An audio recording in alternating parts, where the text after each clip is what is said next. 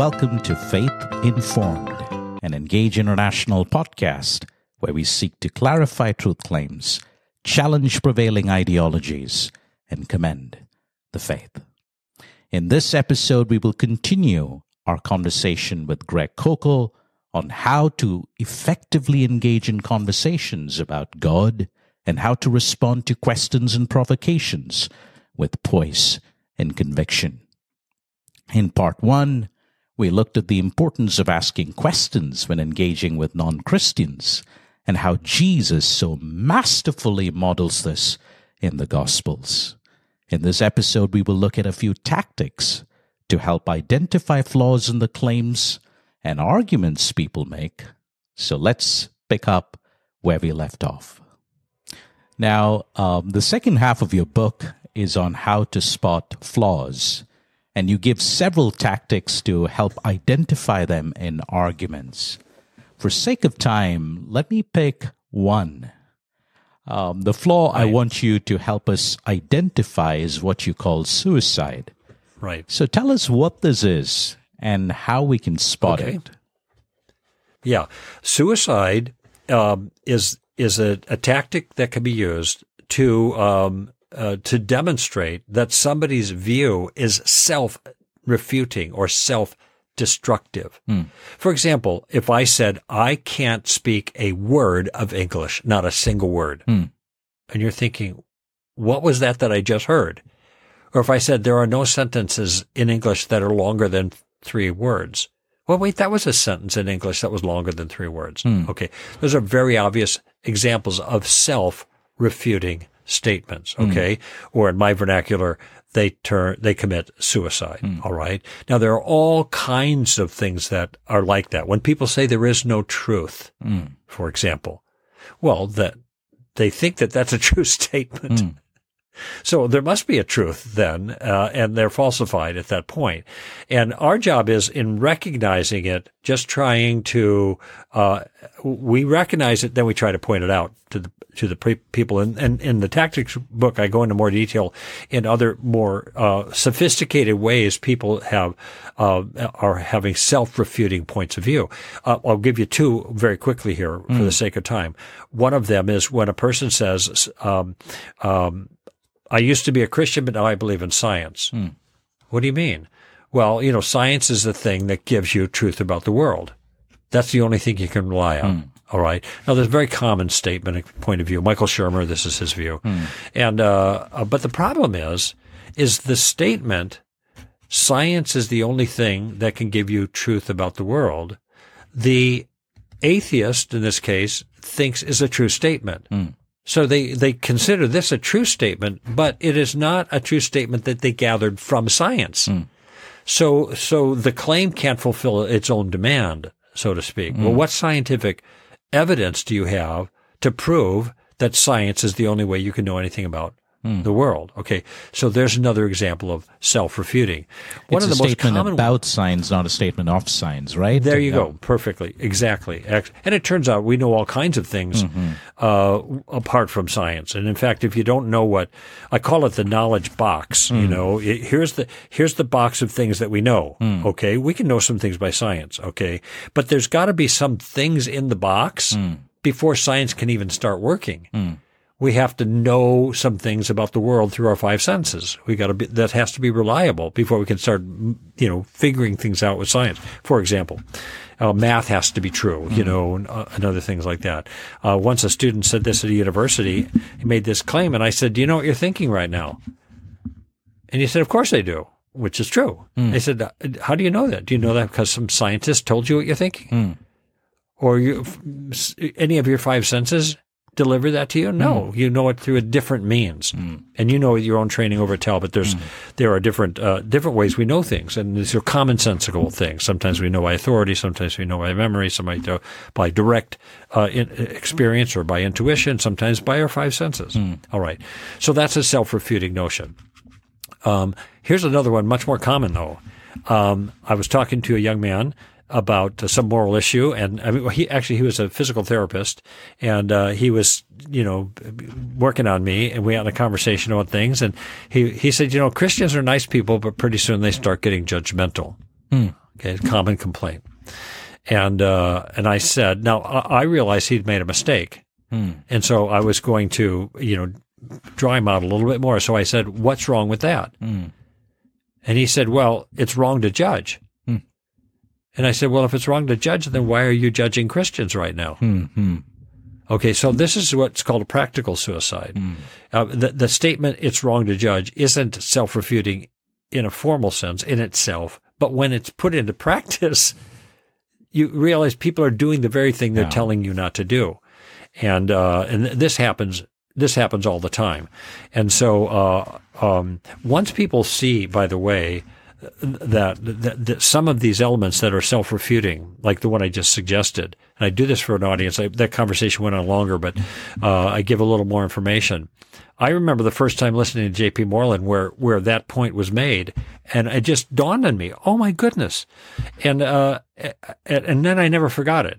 I'm taking notes like crazy because I knew I could take this to the bank. Hmm. And, but I didn't need to take notes. It was so obvious. And there are multitudes of times when people say you ought not be doing something that they are in the process of doing this, doing when they're telling you not to do it. Hmm.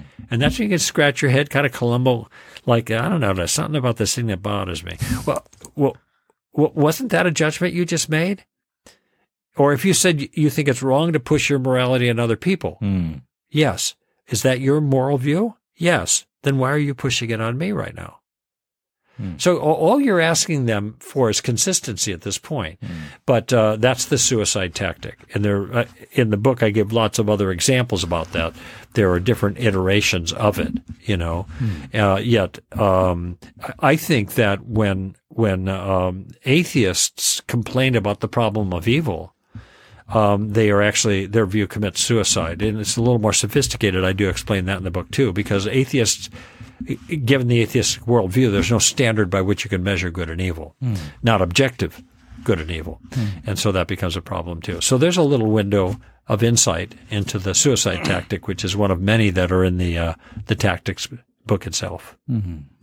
I remember speaking at a university several years ago, and uh, during the Q and A, a student got up and said, "We can't know anything." I said, "Aren't you Mm-hmm. you claiming to know something when you say we can't know anything?" There you go. The audience just burst into laughter. Uh-huh. Uh, So I think this is a another example of suicide. Uh, Yes, right. so if we listen carefully, we can spot inherent contradictions Mm-hmm. in people's views. Um, often they don't see it because they don't really think through their views, right? That's right. Um, uh, and uh, now, uh, the next tactic uh, you cover in your book is sibling rivalry. Um, I, I, I think this is also important. I, I did mention, probably we'll take a look at one, but I just want you to tell us what sibling rival, rivalry is and how it might be used as well. Yeah. This is where um, uh, this is a type of suicide. So this is a species of suicide of, of a destructive argument, a self-destructive argument, and that's when a person raises uh, two separate objections which can't be held together. They can't be held at the same time. They compete with each other, siblings in rivalry, so to speak. So I remember a conversation with uh, uh, a waitress. I, I guess I've had a number of those over the years. And uh, and she was raising the issue about uh, morality. She was arguing that morals are relative. You shouldn't be judging other people. You shouldn't be saying other people are doing wrong things or whatever. So she kind of established her position at that. And as we moved through the conversation, then she started raising the issue of the problem of evil. How can there be so much evil in the world? Now, notice the way that is often characterized, and I just did it. How can there be so much evil in the world? The complaint about evil is a complaint about things that are bad in themselves hmm. that happen that shouldn't happen hmm. that is out there in the world. Hmm. It is not a complaint about something I don't like. That would be the relativist's view. Well, I don't like that, but I can't say it's wrong. It's just wrong for me. It may not be wrong for other people. That's the relativism, right? But when they complain about evil, they are identifying things that are really wrong for everybody because morality is objective. Let me back up and put it this way. If morality is not objective, there is no problem of evil hmm. because the problem of evil just is the claim that people do things that are actually wrong. Hmm. not just things that I wouldn't do or I don't like or don't fit with my personal, private, subjective, relativistic morality. Hmm. Right. So I, I know, I, so here is this same woman on the one hand, is she's arguing for relativism, and then she raises an objection against Christianity that depends on moral, m- morals to be objective, not relative. Hmm. So what's it going to be? Is it going to be relativism? Then there's no problem of evil. Hmm. If there is a problem of evil, and I think there is, and everybody knows that, then relativism must be false. So you have to, you, you, you know, you got to pick your poison here, but you hmm. can't have them both. This is the point that I'm trying to make to the person. I remember there was a movie I watched, uh, I not watched, but a, a film that came out in for the premiere release. I was asked to participate in a conversation because it was a it was an independent film that had moral consequences, arguing about the or talking about the the genocide during um, World War II and uh, in the Holocaust, and. Um, uh, I, I'm trying to remember. On the one hand, in the audience, there were people were talking about about uh, where was God during the Holocaust. Okay, and then somebody else mentioned something. Uh, uh, another person in in the discussion as we were fielding these questions about when God. If you talk about God being judgmental, then God's that's not a very loving God. Okay. Now this was the audience. It wasn't an individual, but I took the opportunity to point this out, hmm. you know, that either you, you, uh, you demand of God that he act towards evil hmm. or you demand of God that he be loving and not act towards evil. Hmm. But you can't make both complaints at the same time.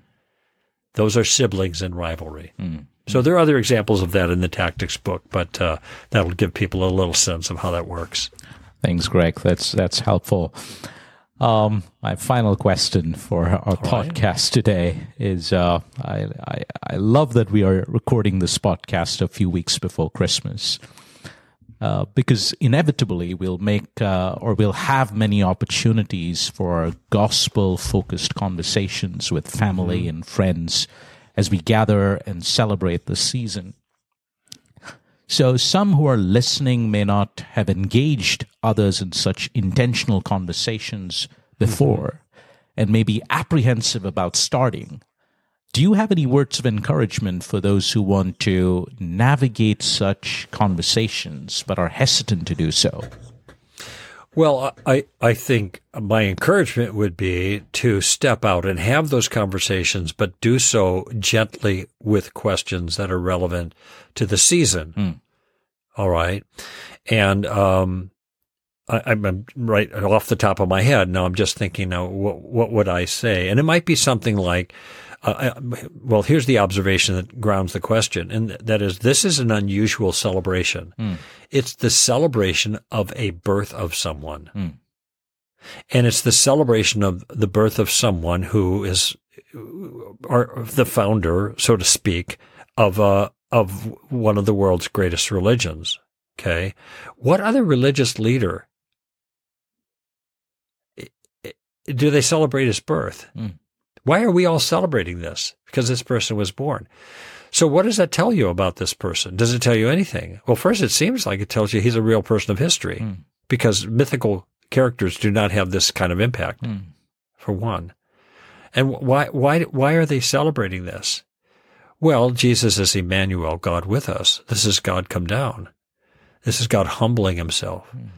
Uh, and of course, this is captured in a lot of uh, Christmas cards. And I've characteristically, probably around the end of November in my own radio show, I tell people, please, everybody expects you to say something about Jesus when you send a Christmas card. So don't say happy holidays. Say something with spiritual substance, you know, and, uh, uh, and they, they're not going to be offended. This is what they expect to see and, and, and to hear. So say something of substance. And this whole idea of God coming down, you know, is a, is a big part of that.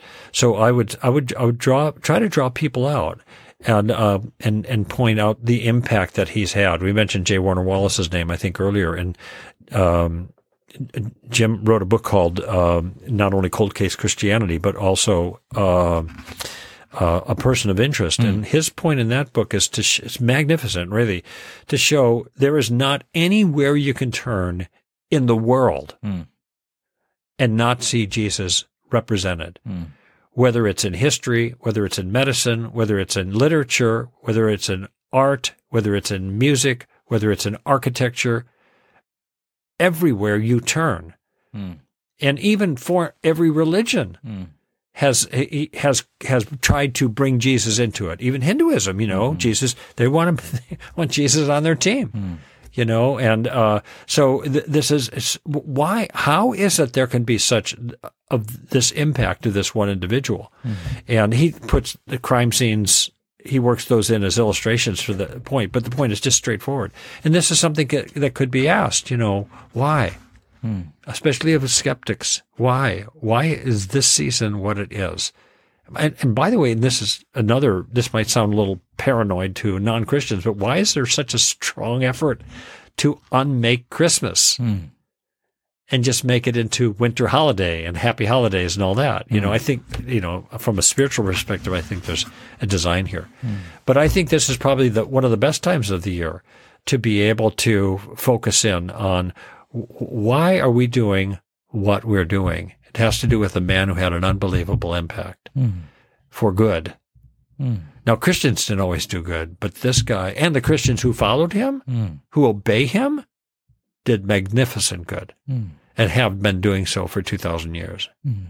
So there's something to celebrate. Maybe that would be a, an angle that could be pursued. Yeah, that's helpful. Thanks so much, Greg. Really enjoyed having you on the podcast today. Hope uh, we Thank could do Sam.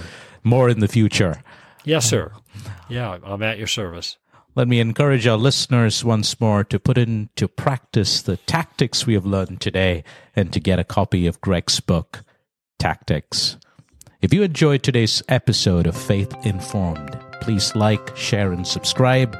If you're listening on any podcast platforms, please leave a review.